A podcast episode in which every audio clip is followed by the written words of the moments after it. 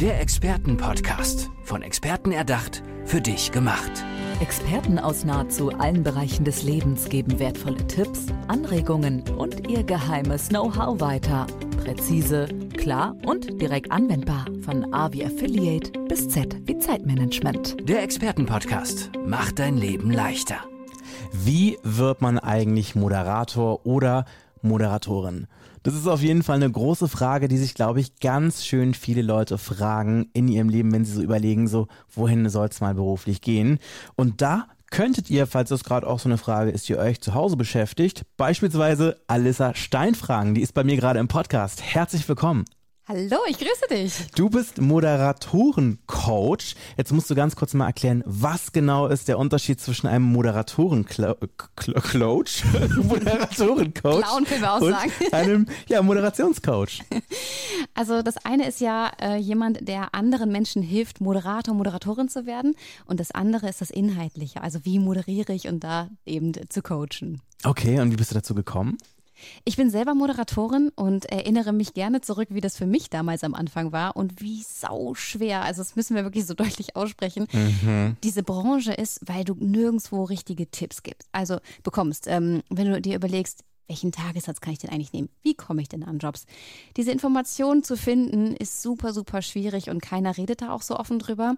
Ähm, und einfach generell dieser Anfang da, es ist so eine riesengroße Blackbox und da Fuß zu fassen, das ist schwer. Und da dachte ich mir, Mensch, ich habe es äh, geschafft und warum sollte ich nicht diese Tipps mal weitergeben, damit es andere einfach ein bisschen leichter haben? Okay, und jetzt ist es so, dass man sich bei dir melden kann und sagen kann, so Mensch, Alissa, ich möchte gerne Moderatorin, Moderator werden.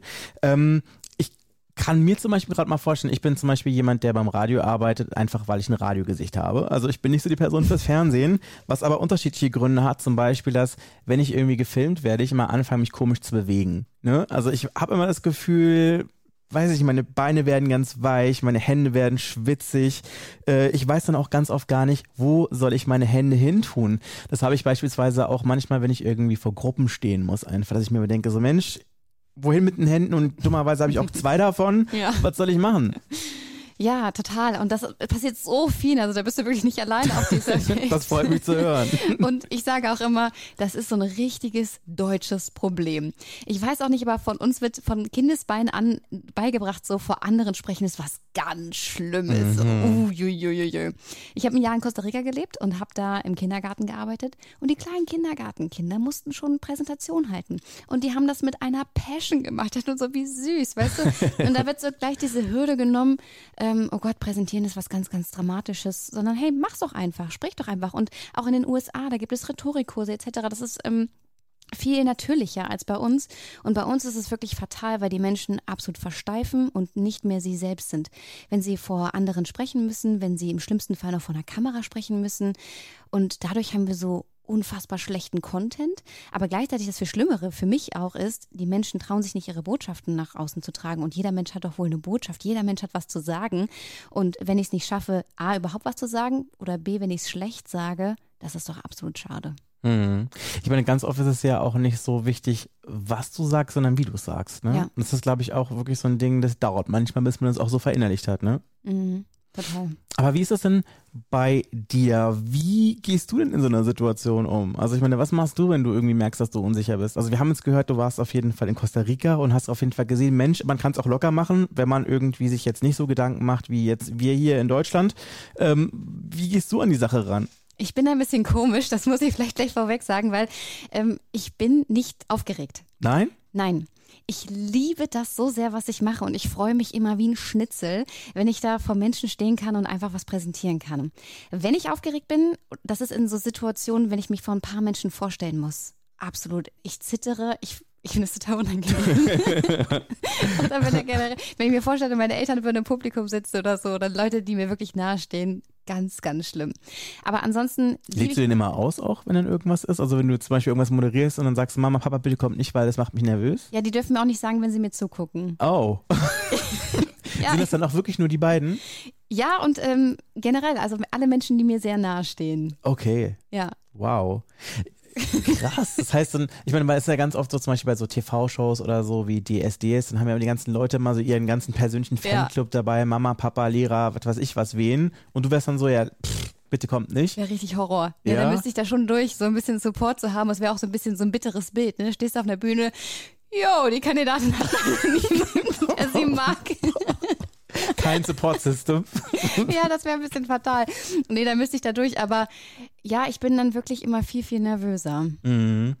Okay, und ähm, kannst du dich noch an so eine Situation erinnern, wo du vielleicht nervös wurdest und dann ist dann vielleicht sogar auch was passiert?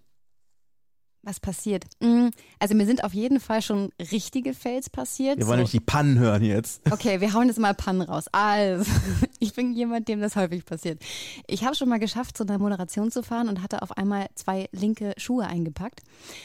Du hast zweimal die gleichen Paare und die dann links? Nee, nee, nee. Also ich bin mit so richtig schön dreckigen Winterboots zu der Moderation gefahren Ja. und hatte mir schöne High Heels eingepackt. Und ich habe zwei verschiedene Paar ähm, schwarze Wildleder-Pumps und hatte dann aber leider von beiden den linken eingepackt und hatte dann das Problem, kacke, was mache ich jetzt eigentlich? Mit dreckigen Winterboots moderieren oder mit zwei linken Schuhen? Ich musste dann die Winterboots nehmen, weil anders wäre es nicht gegangen und habe dann gesagt, wir müssen bitte Close-up machen. Ich habe mich auch schon mal auf einer Bühne lang gemacht und mit einem kurzen Kleid, sodass jeder meinen Hintern gesehen hat. Das ist mir auch schon passiert. Albtraum, oder? Ja, aber ich meine, das ist doch menschlich. Das stimmt. Jeder hat sich doch schon mal irgendwo lang gemacht. Und solche Pannen passieren einfach. Man muss einfach nur damit dann umgehen können. Und natürlich ist mir das super unangenehm gewesen, aber letztendlich jeder hat ja was zu lachen gehabt. Das stimmt. Und ich glaube, Fehlerkultur ist auch so ein Ding, was wir hier in Deutschland nicht so gut kennen. Vor allem, wenn es jetzt irgendwie in so einem Präsentationskontext passiert. Ne? Ich meine, ich denke mal, viele Leute werden das vielleicht kennen von irgendwelchen Uni-Präsentationen, Schulpräsentationen oder vielleicht auch auf Arbeit, wenn da mal irgendwie der Beamer nicht funktioniert oder jetzt gerade während Corona im Zoom-Meeting, wenn sich das Internet irgendwie aufhängt und oder, oder man disconnected ist oder man nicht gemutet ist oder so. Ist mal ein bisschen unschön auf jeden Fall. Ja, und deswegen mein absoluter Tipp. Einfach ansprechen, Leute. Ganz, ganz wichtig. Greift diese Situation auf und sagt so, also zum Beispiel, ich bin hingefallen und bin aufgestanden und ich muss sagen, ich hatte 60 Moderationskarten in der Hand. Die waren auf der ganzen Bühne verteilt. Ich habe die zusammengesammelt und habe gesagt, wie heißt es so schön, äh, hinfallen, aufstehen, Krone richten, weitermachen. So, und dann ging es halt weiter und das ist so wirklich das, was man immer machen sollte, weil es passieren Fehler mit der Technik etc. Und das einfach so zu übertünchen und zu sagen, oh Gott, ist nichts passiert. Ist auch ein bisschen lame, ne? Ja. Nee, einfach einen Witz drüber machen und wir, wir sind doch alle. Das passiert uns allen. Okay. Das ist auf jeden Fall schon mal ein ganz guter Tipp, den man sich auf jeden Fall so hinter die Öhrchen schreiben kann, wenn man denn sagt, ich möchte Moderator oder Moderatorin von morgen werden. Hast du noch irgendwelche Tipps, die man so gerade so lapidar so raushauen kann? Einfach mal machen. Einfach machen. Ja, einfach ausprobieren, ähm, verschiedene Referenzen sammeln und sich, sich trauen, wirklich. Egal bei was. Wirklich mal machen. Wenn ich wage, ich gewinne, das ist mein Lebensmotto. Aber warst du denn schon immer so eine Macherin? Nein. Nein? Nein, natürlich war ich nie. Ich bin super deutsch und super sicherheitsgetrieben und alles muss ganz geradlinig sein. Und also ich bin schon, doch, wenn ich jetzt über die Frage nachdenke, ähm, ich bin damals nach Costa Rica gegangen, ohne Spanisch zu sprechen, also ohne ein einziges Wort. Und ich habe einfach gesagt, ich hab Bock mal raus in die Welt, ich mache das jetzt. Ich habe mir auch in der 11. Klasse selber einen England-Aufenthalt organisiert. Ähm, ich bin super früh alleine reisen gegangen. Schon, also ich glaube, mein erster Flug, den ich alleine gemacht habe, vielleicht war ich da so zwölf oder Mhm. so. Ähm, und viele immer einfach so mal ausprobieren und mal machen. Aber wenn es um das Berufliche ging, war das schon immer sehr sicherheitsgetrieben, bis ich dann irgendwann gemerkt habe, ich habe diese Passion und wenn ich diese Passion in die Realität ummünzen möchte, dann muss ich verdammt nochmal meinen eigenen Hintern hochbekommen. Okay. Ich finde es auf jeden Fall wirklich so eine Leben am Limit Einstellung, von der ich mir, glaube ich, äh, doch, glaube ich, mal vielleicht eine Scheibe abschneiden könnte hier und da. Ich bin nämlich auch mal so der hart der sicherheitsliebende Allmann, der eigentlich wirklich nichts macht, was jetzt irgendwie passieren könnte. Also, so Trampen auf gar keinen Fall hätte ich auch früher nicht gemacht. Ich meine, ist auch heute, glaube ich, kein Ding mehr so. Aber ich meine, oder einfach so nach Costa Rica fliegen, ohne Spanisch zu können, auch das nicht. Ich habe eine witzige Anekdote zum Trampen. Erzähl. Ich war mit meiner Freundin in Panama City. So, wir waren am Panama-Kanal und dann haben wir festgestellt, shit, es ist Feiertag, wir kommen gar nicht wieder zurück nach Panama City in die Stadt. Was machen wir jetzt? Es fährt kein Bus, Taxi fährt nicht so. An Feiertagen? Ja, also Oh. war damals so, ist Okay. schon lange her.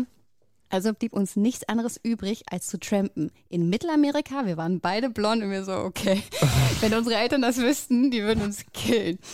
Aber ja, wir wussten nicht, wie es sonst geht. Und dann sind wir wirklich getrampt ähm, per Anhalter und alles hat mega gut geklappt. Und dann waren wir in Panama City und mussten dann mit dem Taxi weiterfahren und hatten den geisteskrankesten Taxifahrer ever. Ich glaube, der war auf Drogen und der war so aggressiv und wir waren uns sicher, der hat eine Waffe in seinem Schuh. Ey, voll schlimm, dass ich gerade lache. Das ist überhaupt nicht witzig. wir hatten wirklich Todesangst vor diesem Taxifahrer. Und auch das wieder, es zeigt so, man hat immer so viele Vorstellungen, die eigentlich einen nur limitieren, die gar nicht begründet sind. Ne? Also es heißt jetzt nicht so, steig in jedes Auto ein, das es gibt. Das war jetzt keine Motivation. Nein, das will ich jetzt nicht sagen, aber einfach sich mal so ein bisschen von seinen Glaubenssätzen auch lösen. Das ist auf jeden Fall ein sehr schönes Mantra, das Alisa Stein auch sicherlich äh, in ihren Moderationscoach-Termin mit äh, ihren, wie sagt man denn dazu, KundInnen dann nennen wir sie mal so. Nennen wir sie mal so, auf jeden Fall predigt. Dann lass uns doch einfach mal über Fails sprechen. Also wir haben ja schon gehört, du bist schon mal auf, die, du bist auf der Bühne schon mal hingefallen, ausgerutscht. Ist schon mal irgendwas so richtig krasses passiert so? Hm. Ich bestimmt, aber ich habe so eine Lebenseinstellung, dass ich Sachen nicht als Fail wirklich bezeichnen würde, sondern jemand bin, der immer was Positives aus allem rausziehen kann, weil alles, everything happens for a reason, heißt es ja immer so schön. Und das daran glaube ich wirklich ganz, ganz fest, weil es kommt immer auf die Betrachtungsweise an. Und wenn du dir überlegst, okay, was habe ich jetzt daraus lernen können und wohin befördert mich das jetzt auch gerade wieder, ist es eigentlich gar nicht so ein Fail. Und wenn es wirklich so ein Fall ist auf der Bühne, dass sich die Leute an dich erinnern, weil du einfach hingefallen bist und sie deinen Hintern gesehen haben. So, das kann dir auch wieder neue Perspektiven öffnen. Das erinnert mich gerade voll so an Rihanna, was du gerade gesagt hast. Aha. Die hat ja so ein Tattoo, auf dem drauf steht, Never a failure, always a lesson. Mhm. Und eigentlich könnte das ja so ein Wandtattoo bei dir zu Hause sein. Das würde auf jeden Fall so zur Einstellung passen, so was du gerade gesagt hast. Magst du Wandtattoos? Äh, nee. Ich auch nicht, aber wäre ja auf jeden aber Fall. Aber den, Spruch finde ich gut. Also du kannst es ja auch natürlich so ganz normal tätowieren, aber ähm, ja, keine Ahnung. Ja, wäre mein War erstes Tattoo. Du hast noch kein Tattoo? Nein, ich, hab, ich bin ganz komisch, ich habe kein Tattoo. Warum? Weiß ich nicht. Ich habe Angst, das ist dass eigentlich ich das voll ungewöhnlich. Bist du jemand, der sich ganz oft so Sachen überlegt und dann denkt so zwei, drei Tage später, so war vielleicht doch nicht so eine gute Idee? Also bist du ein bisschen wechselhaft bei sowas? Nee, voll nicht. Ich bin jemand, der alles durchdenkt. Das ist manchmal echt so ein, so ein Hinderer, weil das muss dann immer alles perfekt sein, bis ich irgendwas wirklich mache. Und das ist auch genau der Grund, warum ich kein Tattoo habe. Weil ich würde mir, oder ich würde mir einfach jahrelang Gedanken darüber machen, welches Tattoo ich haben müsste, welches ich auch noch in 100 Jahren mögen würde. Und dann denke ich mir so, okay, das ist einfach. Ja, das kann ich voll gut nachvollziehen. Das kann ich voll gut nachvollziehen.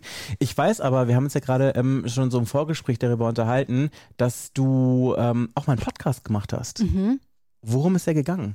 Um das Thema New Work, ähm, weil ich damals in der Unternehmensberatung war und äh, ich das Thema so spannend fand, was es heutzutage alles für Möglichkeiten gibt in der Arbeitswelt und wie du Arbeit auch denken kannst. Das ist nicht mehr dieses klassische 9 to 5 von montags bis freitags und ähm, total hierarchisches Denken und äh, so, so, ein Kontroll, äh, so eine Kontrollmentalität sein muss.